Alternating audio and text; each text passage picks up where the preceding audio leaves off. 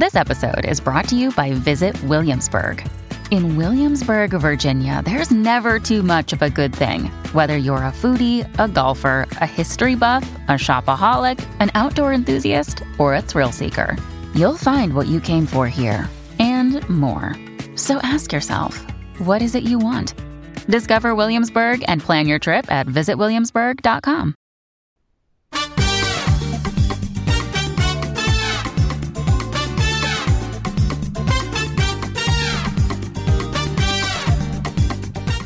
This is the Get Booked Podcast, a weekly show for personalized reading recommendations.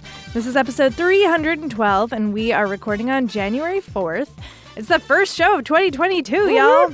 I'm Jen Northington. I'm here with Amanda Nelson, and we are coming to you from Book Riot. Hooray! Welcome. New year. Yeah. We've had a little break. Mm-hmm. We'll see if we remember how to podcast. uh, I think all my things are on. It looks right. Yeah. Yeah. And we figured, since this is the first show of twenty twenty-two, that we would do a sort of retrospective of the past year slash looking forward to this coming year. But how the show normally works is it is, in fact, a show for personalized reading recommendations, which means you can send us your requests for maybe there's a specific kind of book that you love and you're having trouble finding options, or maybe you need a recommendation for a friend or relative, uh, maybe for your book club or travel or gifting or whatever. And you can send those to us either via email, getbooked at book riot dot com, or you can drop your question in the form that is in the show notes over on the site for every episode. If you have a time-sensitive request, please, please, please put time-sensitive and then the date you're hoping to hear back by in the subject line of the email or the very first line of the form. We will do our best to get back to you by that date, but no guarantees. We get a lot of questions. Mm. Uh, so, yeah, we might send an email. You can keep an eye out for that. It could happen. Okay. Stranger All things right. have happened. Stranger things have happened. So our first little segment here is going to be, as chosen by Amanda, mm. Best Books of twenty twenty-one. Amanda, I always, like, waffle on what best means. I'm uh, like, well, these are my favorite. Yes. Like, I'm not, like, saying, like, these are the best, like, quote-unquote, literarily the best. Mm-hmm. What, do you have, like, a personal definition of best? Uh, favorite. Yeah, I okay. Don't really, I don't care. Do I not care? Yeah, I don't care about the best literary books of the year or, like, I don't care about trying to make it an objective metric because that is pretend. Mm. It is pretend. To, right. Like, there right. is no objective best. Uh, like, we don't do best paintings of the year. Like, that's not a thing because you can't objectively decide that as a society. So, yeah, definitely my favorite. yeah, yeah, yeah. And I will say before we get into these that I did my sci-fi fantasy picks over on the holiday gifting episode and year-end favorite episodes of S F F Yeah. So I'm going to use this show as my opportunity to talk about my favorites from other genres mm. that I didn't already get to talk about places. So I'll leave links to those episodes in the show notes if you want my sci-fi fantasy picks. They are on other podcasts for you. Mm-hmm. Amanda, do you want to do you want to go first? Sure. Should we do our first sponsor? Sure. Let's do our first sponsor. Today's episode is brought to you by Bloom Books. Diana Dixon has a busy summer and no time for tall, gorgeous hockey player Shane's shenanigans. Because you know what? If they shenan once, they'll shenan again. So she thinks she knows exactly who he is when he moves into her apartment building. But turns out Shane's sick of hookups and tired of being on the rebound after his long-term girlfriend called it quits. But when his ex comes back into the picture, he needs a plan. And who better to play his new girlfriend than his sassy new neighbor? So So a fake relationship might be perfect for Diana's own ex issues, but Diana is used to living by the rules. Will she learn that when it comes to love, rules are meant to be broken? Make sure to check out The Dixon Rule by Elle Kennedy. Elle Kennedy is a New York Times and U S A Today bestselling author with over a million copies of her books sold. So this is going to be another banger, y'all. Make sure to check it out. And thanks again to Bloom Books for sponsoring this episode. Today's episode is brought to you by Avid Reader Press. So this next book is a really fun sounding mashup of different genres. There's a little time travel, a little romance, a little spy thriller action going on. So in the near future, a civil servant is offered the salary of her dreams and is shortly afterward told what project she'll be working on. A recently established government ministry is gathering quote unquote expats from across history to establish whether time travel is feasible for the body, but also for the fabric of space-time. This is an exquisitely original and feverishly fun fusion of genres and ideas. The Ministry of Time by Kalyan Bradley asks, what does it mean to defy history when history is living in your house? Kalyan Bradley's answer is a blazing, unforgettable testament to what we owe each other in a changing world. It kind of gives Outlander meets Cloud Atlas, or If the Time Traveler's Wife was written by Sally Rooney or Colson Whitehead. Make sure to check out The Ministry of Time by Kalyan Bradley. And thanks again to Avid Reader Press for sponsoring this episode. All right, so these are in no particular order, um, and I've picked five. And my first one is Cultish by Amanda Montell. And this was a work of nonfiction about things that are like culty or cultish. Uh, it's in the title. Um, so not like cults, you know, not like Nexium or whatever, but like SoulCycle or CrossFit. There are a lot of fitness ones, and I just got a Peloton, so this is like high on my mind right now mm. because it is. You get into some of these classes and it's like, wow, are you high? Like, what is happening right here? You're having a spiritual experience that I do not relate to. But also like M L Ms, lots of things that are vary on the scale of harmfulness. Like there's nothing necessarily wrong with CrossFit or SoulCycle. There are a lot of things wrong with M L Ms, all of them. So there's like, you know, uh, an ascending scale of harm that some of these things mm. can have.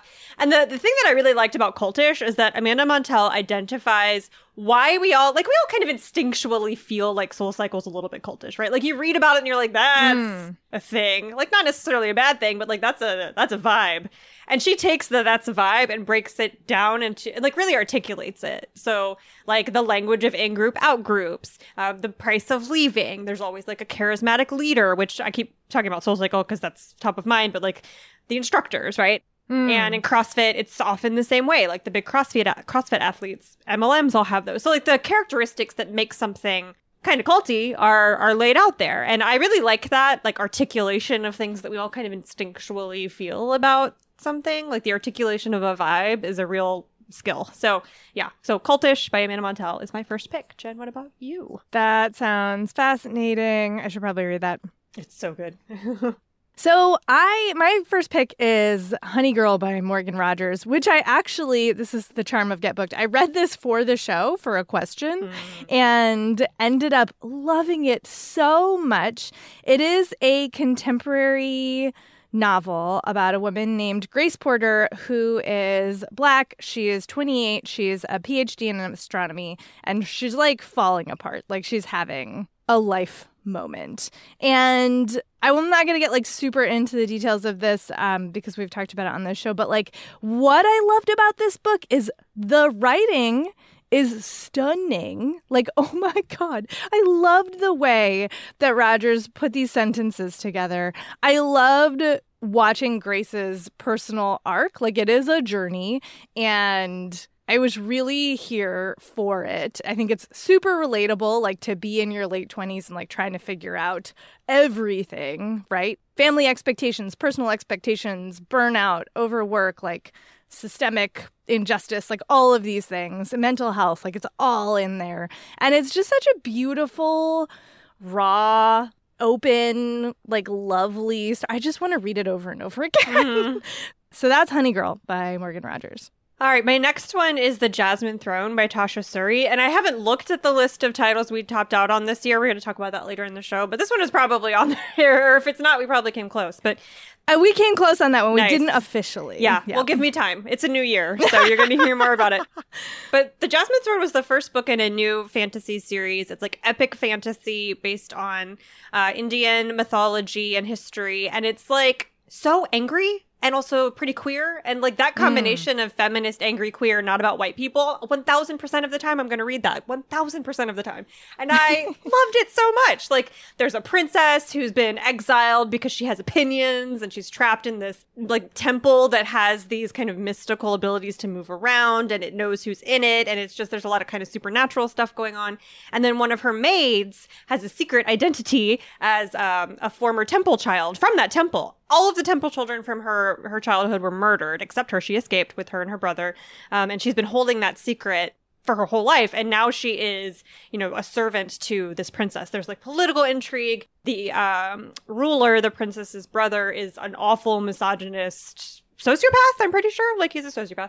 And so everybody teams up to overthrow him. It's just like it's an adventure, but not a romp. There, there's a difference, right? Mm. It's not a romp. This is not like... Mm-hmm. Low stakes, fun, found family stuff. This is like high stakes, not fun, found family stuff. Like there's a lot of stakes.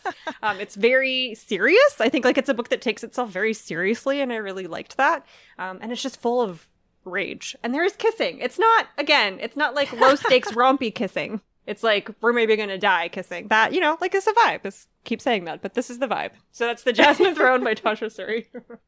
I also loved that book. I we definitely talked about it over on S F F. Yeah, it's so freaking good. Uh, let's see. Oh, my next one is The Night Watchman by Louise Erdrich because, oh my gosh. So I when I read this, I was like, is it maybe the best book she's ever written? Mm. And then now I started reading this sentence mm. and I'm like, well, is this one maybe the best? Like, are they are they simultaneously the best books? They're super different, though. They're super different. This one is actually inspired by the story of her grandfather mm. who worked as a night watchman and like escaped from, you know, like a residential school and like was str- trying to fight legislation in D C that would further disenfranchise the Native populations of America. And so like it's so it's historical fiction. It is populated with these amazing characters. Thomas, which is the grandfather, the character based on her grandfather, um, is the night watchman of the title. But there's also Pixie, who's like a local young woman who is trying to figure out like her family stuff. And then also her sister is missing and she's trying to get in touch with that. And then there's like a boxer and like a younger kid on the reservation and a teacher who's white and like all of these just so... It's so, it is like that sweeping historical epic, but the characters are so finely drawn that it feels almost mundane, even though the events are so big. Like, I don't know if I'm explaining this well, but it's an amazing feat is what I'm saying. And I really do think it's a must read. Mm. So, yes. And but also uh, the sentence, which, like I said, I'm halfway through right now, like is blowing my mind. So, you know, as always, Louise Erdrich is like out here killing it. Um, but that's The Night Watchman. All right. Um, my next one is Slippery Creatures by K J Charles, which is similar to The Jasmine Throne, was written with me specifically in mind. Like, K J Charles sat down and was like, how can I write a book that Amanda Dawn Nelson in Richmond, Virginia is guaranteed to pick up? And then this is, then she did it. So this is like a immediately post World War One. What would that be? Like the Golden Age, I guess? Or like... It's not Edwardian. Yeah, whatever. Immediately post World War One. Yeah, um, yeah. U K. And it's about... a veteran of the war who has inherited a bookshop, a very chaotic and mismanaged and messy bookshop from his uncle. Um, his uncle who took him in after the war when he had no one and no money and no one would hire him, which was the case for a lot of men coming back from that war, especially the wounded. They could not find employment. The economy crashed. It was a really tough time. Um, and so his uncle sort of saved him. And so he takes over the shop when his uncle dies and is like determined to make, you know, a, a going concern of it. But then some people from the government show up and then some criminals show up and they're all looking for one thing. They're all looking for like the information is all that they'll tell him. And he's like, I don't know what you're talking about. And they're like, well, your uncle had it and you are here now. So f- it's obviously here and you know what it is. He's like, I super don't. I just. And then he gets really mad because he doesn't like to be threatened. And then into his book sh- bookshop comes a dapper upper class gentleman um, who interrupts a robbery when someone is coming looking for this information and wills store, and he finds it so entertaining. He's like, well, this seems, again, like a romp. This one is actually a romp, both an adventure and a romp. So like, would you mind if I helped you because I'm rich and bored and this seems like a good time? And Will is like, sure, I ain't got nothing else to do. So they team up. There is, once again, some kissing. A lot, actually, way more than kissing. This is pretty up there on the steaminess rating. Like, there's there's a lot. It's not closed door.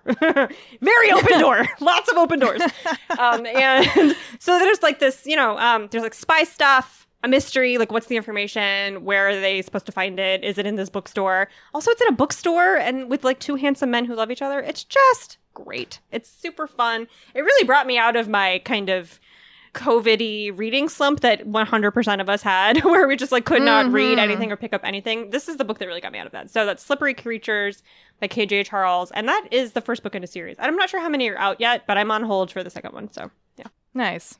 Yeah, my romance pick that I didn't already pick for our Book Riot Best Books of the Year, which was How to Find a Princess by Alyssa Cole, is The Girl with Stars in Her Eyes by Zoe Axelrod. This book, I was, like, not prepared for how much I was going to enjoy this book. Like, it is, I think it's because it's so much about music and the, like, like complicating the follow your dreams narrative, but also it is, like, a feel-good romance. Like, that, I was just ready for this combination. Mm-hmm. It's the first in a series, which I'm super glad about. Like, I need more books with these characters. But Tony Bennett, haha, get it. Uh, the main character, Tony, she is... So this is, like, a second chance romance. When she was young, she moved to a small town um, and met Sebastian, who was, like, you know, a little bit older, and they were teenagers, and she sort of, like, both hero worshipped and had a crush on him. And he, like, they had plans together to, like, escape their stultifying small town lives and, like, go to the big city and make it as musicians. And he just disappears when, like, he goes without her. So unforgivable, right? And now Tony is, like, grown up. She's playing in the Philadelphia Independent scene. She's, like, trying to deal with, like, how to be a musician, which, as we all know, very difficult. She ends up trying out to be a temporary member of a very, like, on the rise band. And Sebastian is the manager. Whoops, plot twist. And so everything, like, sort of spirals out from there. But I loved the cast. I loved the writing. I loved the pacing. I has I really struggled with pacing in twenty twenty-one. Like, I don't know exactly how to explain it, but I had a really hard time sticking with certain levels of pacing and mm-hmm. reading, I'm assuming because pandemic brain. And this book was perfectly paced for me, which is saying something. And it's just, like, I don't know, it's just great. There's so many great things about it. It's just super articulate. It's like I talk about books for a living. It's great. That's the end of the story. So that's The Girl with Stars in Her Eyes by Zoe Axelrod. All right, my fourth one is She Who Became the Sun by Shelley Parker Chan, surprising no one. Yes! Amanda wrote it down first, so I like. Oh, I was oh, like, yeah. okay, I see to you that one, but oh, it's so good. It's so good, and every time I say the title, I feel like flames should erupt on either side of me, and I should be like, metal, like She Who Became the Sun. Because that's how that book makes me feel. It's, um, anyway, uh, Jen and I have had multiple long conversations about whether or not yes. the Mulan comp for this is right. Oh. And I, like, shruggy face, that's just how it was comped to me. Like, that's what it was described as, um, like a more historical and genderqueer and much more violent version of Mulan. Which, like, maybe. Like, if you, the, mm. the maybe, the, like, the outlines of Mulan. I don't know. Go read it. See, this is how I'm going to trick you into reading it. Go read it and then email us your opinion, because I know all of you, like me, like having opinions and saying them. So go read it, have an opinion, and let us know. So She Who Became the Sun is about a girl who's born in China, uh, who's, like, the third daughter. She has no value to her family. There's no future, right? And the bandits come through her village, kill her father, uh, basically her whole family, and her her brother, who was supposed to be this, you know, very important guy in the family who was destined to do great things, just, like, dies of despair once his, his dad is murdered. And so the girl takes his identity and his his destiny that, like, the gods have given him, and decides she's just going to pretend to be her brother for the rest of her life. And through that, she will take upon herself his destiny of greatness. So she goes and joins a monastery, and she lives as a boy forever, like, for until, you know, her young adulthood, which is, like, the book kind of skips around in time. So you go from her childhood to her young adulthood. And I don't know, like, when I went into it, I was like, okay, so she's going to take over this monastery. She's going to do some political machinations and somehow end up in power. No, no. What she's going to do is, like, murder a lot of people and then but like peacefully as a as a monk would. It's bananas. It is bananas. She schemes her way into like military power. She overthrows generals and emperors and gods, and it's just metal like rah. I'm making like Wolverine fists as if claws are about to come out of my hands. But as I've said on the show before, the thing that I loved about this book is that it really it's so far outside of my lane, and also I think outside of just general, like, white, progressive, very online mm. lane that I just didn't know what to do with it. Like, I did not know, because I you, you if if you were a reader like me, like a millennial in the U S, you get into this, like, oh, I know what this is going to be. You know, like, this is going to be a trans man or something like like this is this is language that I know. And you will be incorrect because it is not, it's not going to fit into these, which is the point, right? Like, it just doesn't fit. Mm. This character doesn't fit into any of the things that I have come to kind of expect from queer literature. It just blew it. It just blew my mind. It blew my mind. It's so punk rock. I cannot even. So that's She Who Became the Sun by Shelley Parker Chan, which I can apparently only describe with musical genres. I can't wait for the sequel for that one. Ugh, it's going to be amazing. So we're going to talk later about how much, for me, nonfiction I read this past year. Uh-huh. And one of the first books I read in twenty twenty-one was The Believers by Lisa Wells. And I feel like I didn't hear anybody talk about it. Yeah. And I really loved it because I do think it really complicated my thoughts about what it means to be like an environmentalist, to be interested in sustainability, mm. to be thinking about like, what does the climate change apocalypse look like? It is fascinating. So Wells goes around to these like different people or, yeah, people who are involved in different movements about environmentalism and sustainability. And they're all like super different. Like some of them are in cities, some of them are rural, some of them are itinerant, some of them are queer, some of them are religious. Like it's just like super broad. And they all have a different relationship to the earth, to their own role as like an environmentalist or whatever they're calling themselves, like to what their goals are.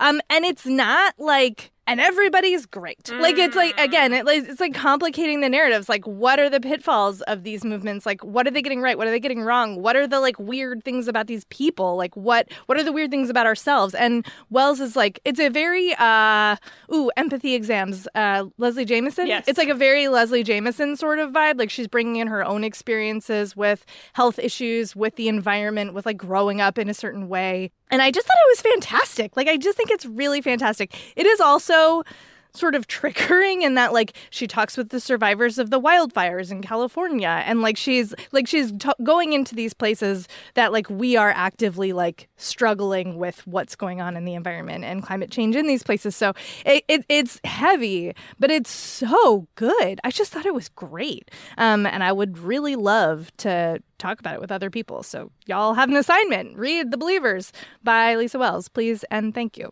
I'm on like a big climate book jag right now, mm. so I will add that. I had not heard, you're right, like I had yeah. not heard anything about that book. No, I know. I like don't, I don't know why. It's great. It's really, really good. I wrote it down.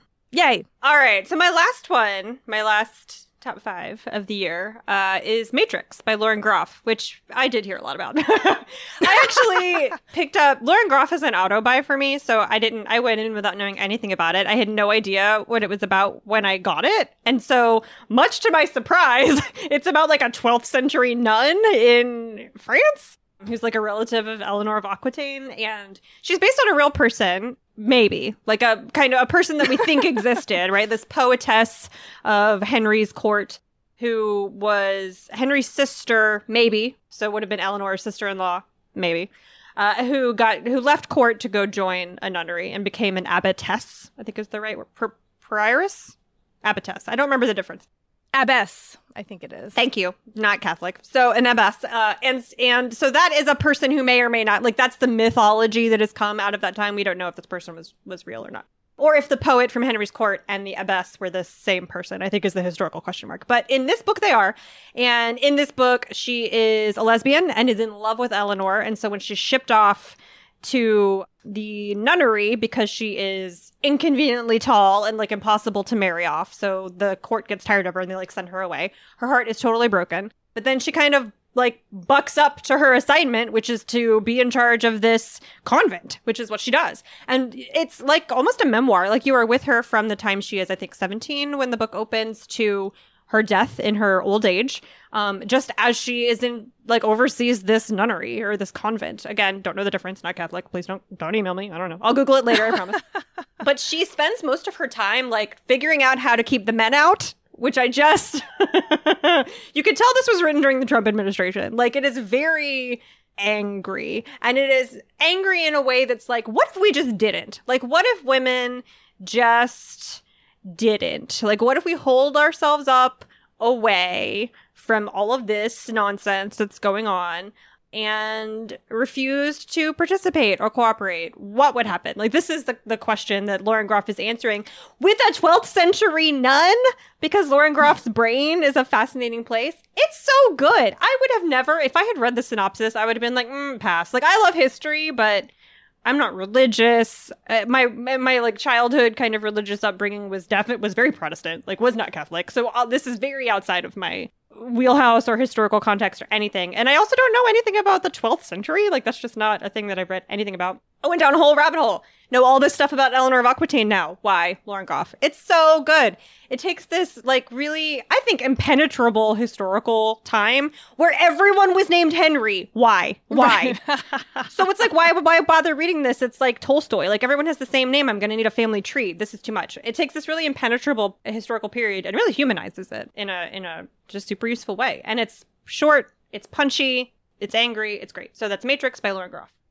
All right, my last pick, also nonfiction, was so interesting and so fun and will give you earworms for days. It is Decoding Despacito by Leila Cobo, who is like a music person, like a high-ranking music person. I can never remember her title, but she's like a big deal in uh, the music world. And this is, so like I love pop music. Um, I like, uh, I, in much similar to my reading, I, I listen to all genres of music to some extent, um, but I do really have like a soft spot in my heart for a little bit of top forty. So obviously I was like, oh, Despacito, like tell me more. And but what's so cool about this book is it's an oral history of the biggest Latin hits of the past fifty years. Mm. So, like, we're talking, like, Gloria Estefan and Ricky Martin and, like, Feliz Navidad and, you know, the more current stuff, like Despacito. And she talks to producers, she talks to musicians, she talks to the singers, she talks to the songwriters, like, she talks to all of these different people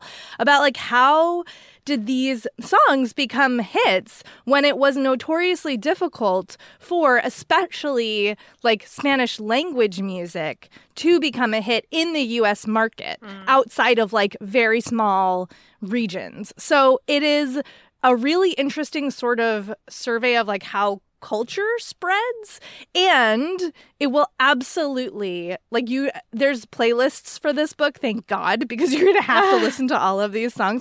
It's fantastic. And I discovered artists that I hadn't already known, and like I just thought it was so well done. It was so interesting. Like, I love a behind the scenes look at the music industry. Like, that's already interesting enough, but to do these songs, some of which were like, I mean, I, I feel like if you came of age in, like, the eighties, nineties, and aughts, like I did, like, these songs are, you know, anchored to certain moments in your life already. So that was super interesting to think about. So, yeah, again, that's Decoding Despacito, an oral history of Latin music by Leila Cobo. And those are our best books of the year. Yeah, yeah. So our next section, we're going to talk about, LOL, we're going to talk about how we did with twenty twenty-one reading goals and tracking. Uh, but before we get into that, let's hear from our next sponsor. Today's episode is brought to you by Flatiron Books, publisher of eight eight eight-LOVE and the Divine Burden of Numbers by Abraham Chang. So this is an interesting love story. It's great for fans of Tomorrow and Tomorrow and Tomorrow and High Fidelity. It's set in the mid nineties at N Y U, and it follows young Wang, who has gotten the advice of love through Chinese numerology from his uncle. So he believes that he will have seven great loves in his life, and then he meets Irena in ninety-five. And she's like the best. She's brilliant, charismatic, quick-witted, funny. They fall in love. But the thing is, she's number six. So if he is to have seven great loves, does that mean his time with Irina is going to come to an end? So this is a love letter to Western pop culture, Eastern traditions, and being a first-generation New Yorker. Make sure to check it out. And thanks again to Flatiron Books, publisher of eight eight eight love and the Divine Burden of Numbers by Abraham Chang, for sponsoring this episode. Today's episode is brought to you by Greenleaf Book Group. No summer vacation should be without a great read, and I don't know about you, but I am partial to mysteries and thrillers for my hot month reads. It's hot girl reading summer, always over here. And from the award-winning librettist of Legally Blonde, the musical, and the screenwriter of Freaky Friday, Heather Hawk, comes the page-turning psychological thriller, The Trouble with Drowning. So when author Eden Hart floats into Tucson's Antigone Books in all her dazzling perfection to give a reading, Kat, a struggling writer, can't help but compare herself. Thankfully, Kat's life starts to take on its own Eden-like glow when her literary future takes shape and she falls madly in love with Jacob. As demons from her past begin to surface, Kat's mental health craters, and this halcyon dream slips through her fingers. For the fastest-paced, slow burn you won't be able to put down, be sure to check out The Trouble with Drowning by Heather Hawk on Amazon or your retailer of choice. And thanks again to Greenleaf Book Group for sponsoring this episode. I am like making jokes about this section because I like I did not have reading goals in twenty twenty-one. Me either. And I realize that I usually don't. Like I, I don't have I certainly don't have a number goal. I think that that's mm. impossible to have when you have to read for work. Like you, yeah, there's just yeah. no way to nail down what that's going to look like. I have things that I focus on sometimes. Like some years I want to really focus on reading more L G B T Q literature. Mm-hmm. And like in twenty twenty, I really focused on reading more indigenous literature. Like that was, so sometimes I have focuses like that. I had nothing for twenty twenty-one. Don't die yeah. was my, I think, right. like yeah. literally uh, don't die was, I think, everybody's goal. So, but yeah. I did, I did track everything, and it looks like you did too. So we can talk about what our reading year looked like as opposed to goals. yeah. Yeah. I, you know, and I used to have like goals, and my perennial goals are like to read more mystery and thrillers because it's the section I'm weakest on, mm. and to read more internationally and like in translation because I'm also pretty weak there. But like, I just, I like, I don't, between work reading and then like what my brain needed mm-hmm. and the general availability of certain things, like what is actually like in front of my face. Like I just, I have failed at this for years now, like literal years.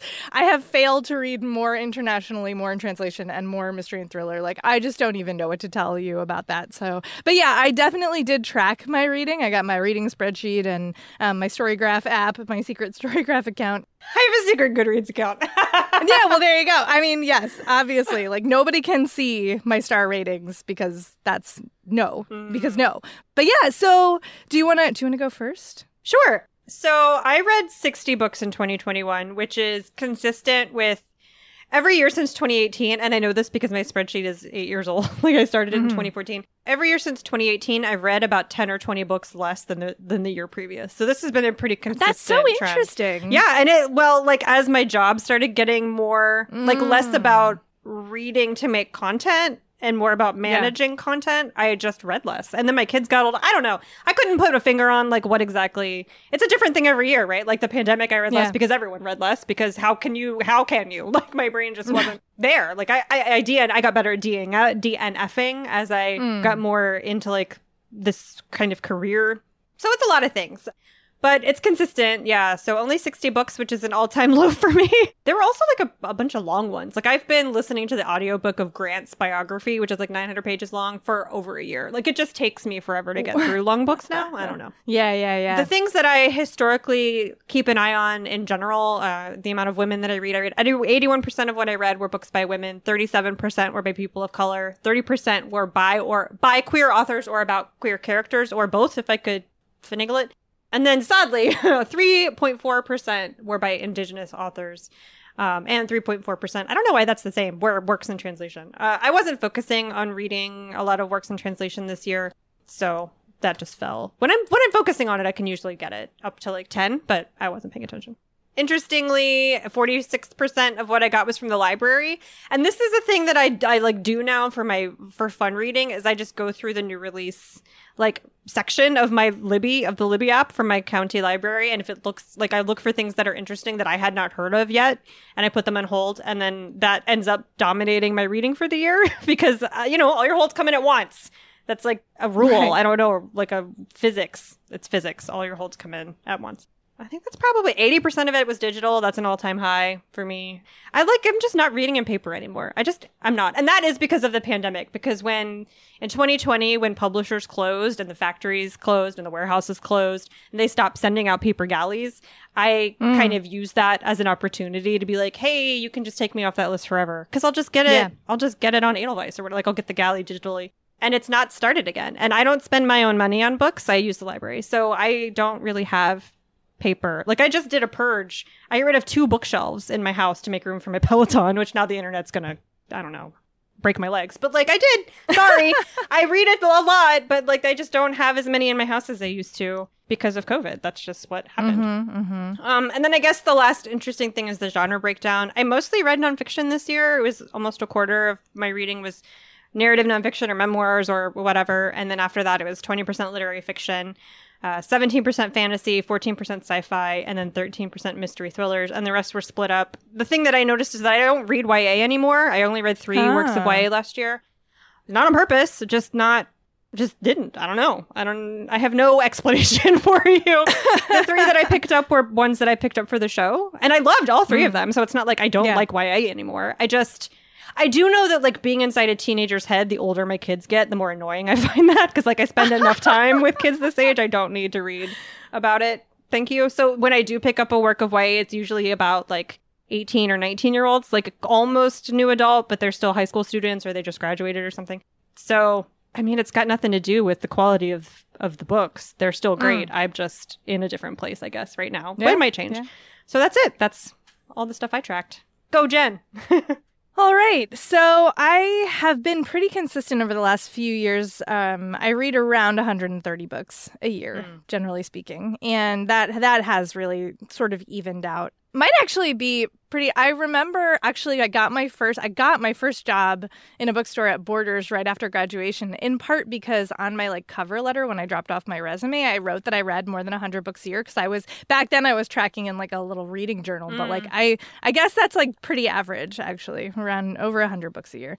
I was delighted to notice that, um, and this was not a deliberate goal. It's just, I this is just, it's just nice that this mm. is possible. I, fifty-five percent of my reading was by authors of color, and thirty-two percent of my reading, either like Amanda, was by uh, L G B T Q I A authors or included L G B T Q I A characters or both. Um, so that was also really nice.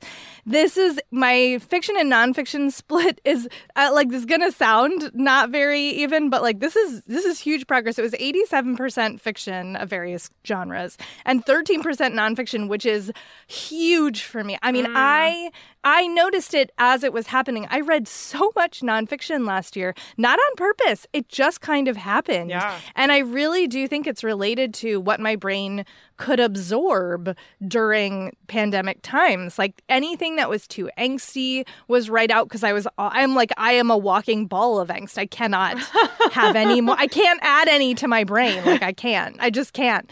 And, uh, and like, I don't know, just like I said, pacing certain things and like nonfiction actually turned out to be very doable for me. So thirteen percent nonfiction is huge progress.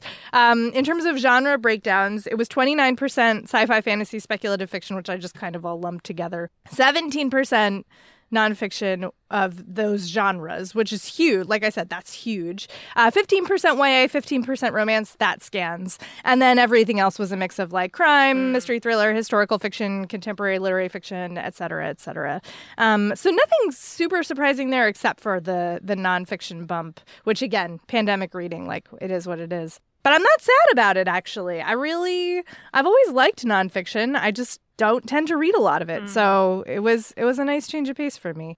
Digital versus physical, eighty-five percent digital. That's so high. It's so high. fifteen percent physical. It is one hundred percent, like you said, Amanda, because, I mean, A, I, I when I moved a few years back, I got off of all mailing lists, mm-hmm. pretty much. There's like two like tiny publishers who are allowed to send me books in the mail.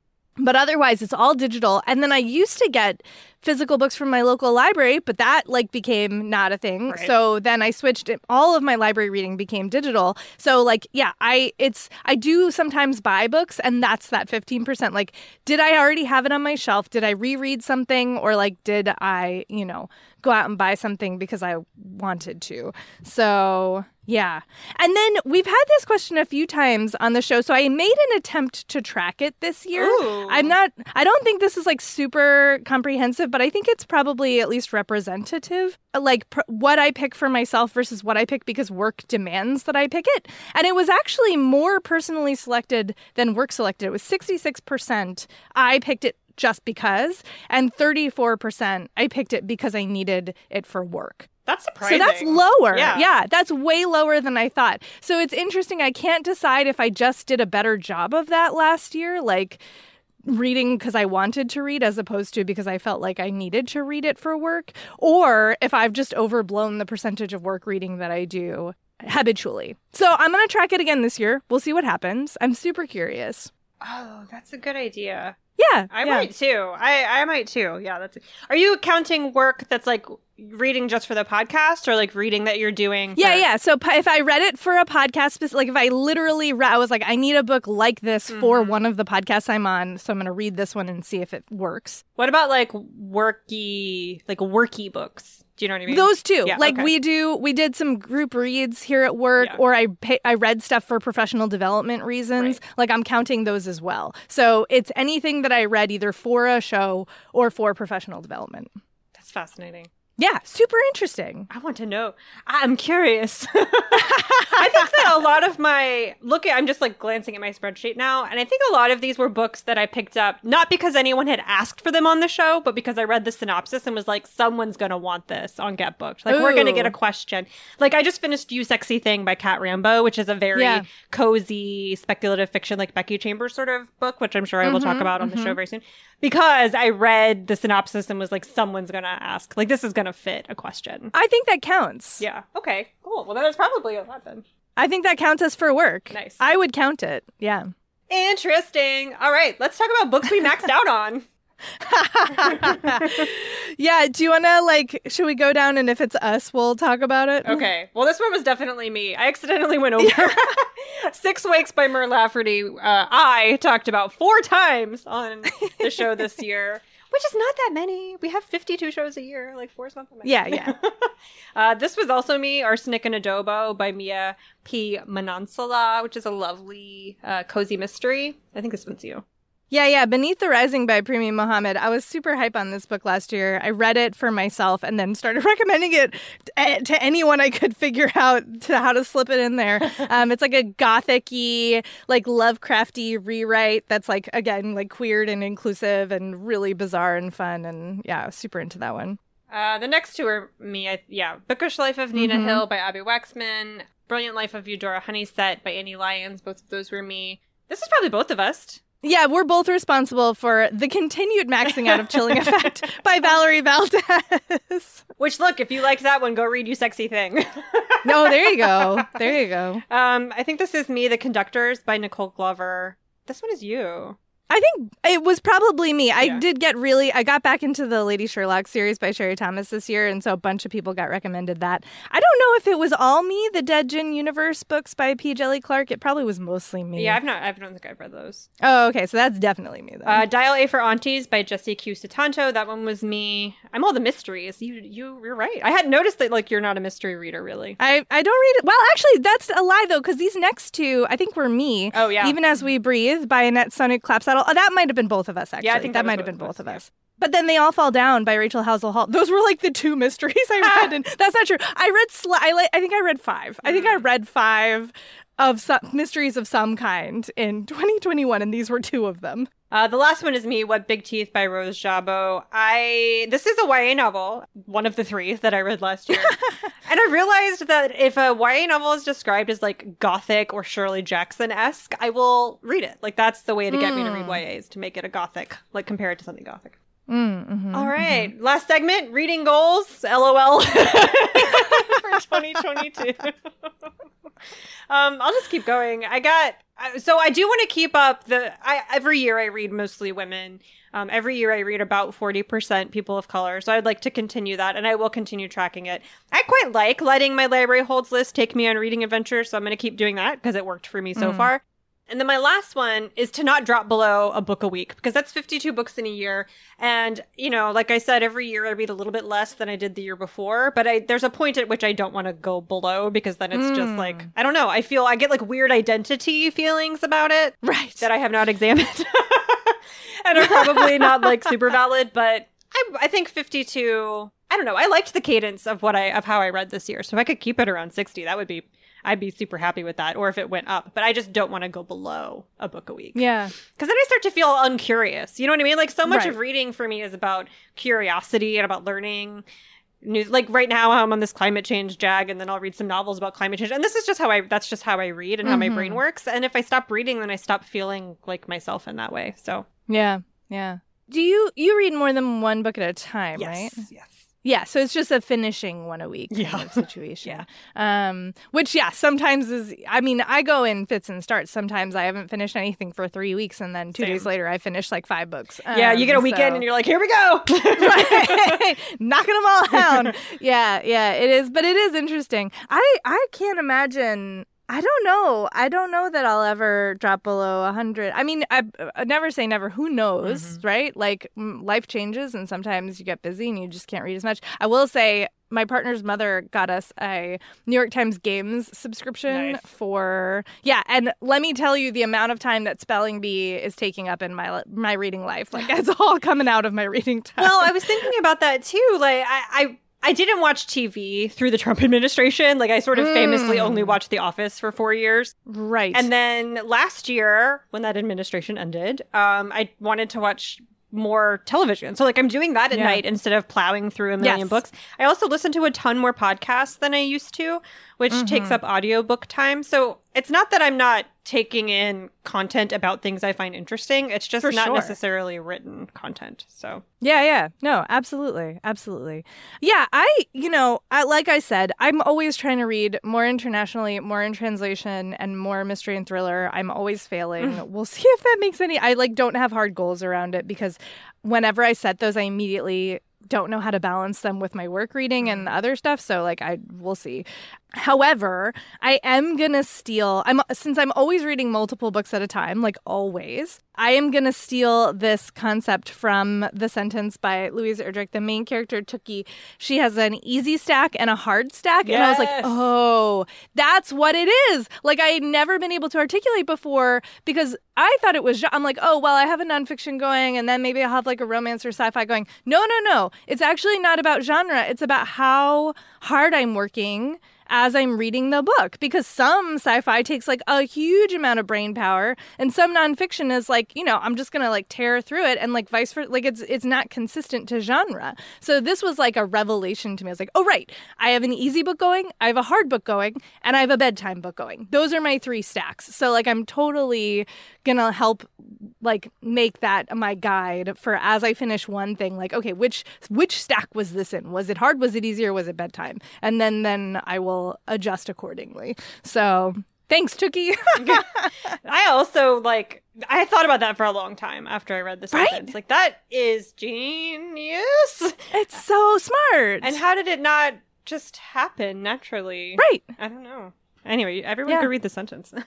I know. Oh my God. I'm I'm like going through it a little slowly, because it's, you know, it's like It's hit, hit, it's hitting me where it hurts in some mm-hmm. parts, um, in the best possible way. But yeah, it's it's a, it is so good. Okay, well, this has been our like year behind, year ahead mm-hmm. review. Thanks, thanks for coming along on this journey with us. Uh, and thanks also to our audio editor, Jen Zink, who is possibly magic. Thank you all, as always, for listening. Sticking with us, three hundred plus episodes. We super appreciate that. Um, if you'd like more recommendations, you can get those at book riot dot com. You can find our other podcasts at book riot dot com slash listen. You can leave us a rating and or a review on Apple Podcasts and now Spotify if you are so inclined, and it does help other people to find the show. So please feel free to do that. Thanks to our sponsors for making the show possible. And in between shows, Amanda, where are you? I'm on Instagram at I'm Amanda Nelson. And you can find me on Twitter and Tumblr as Jen I R L, J E N N I R L, or on Instagram as I am Jen I R L. And we will be back next week with answers to your reading questions.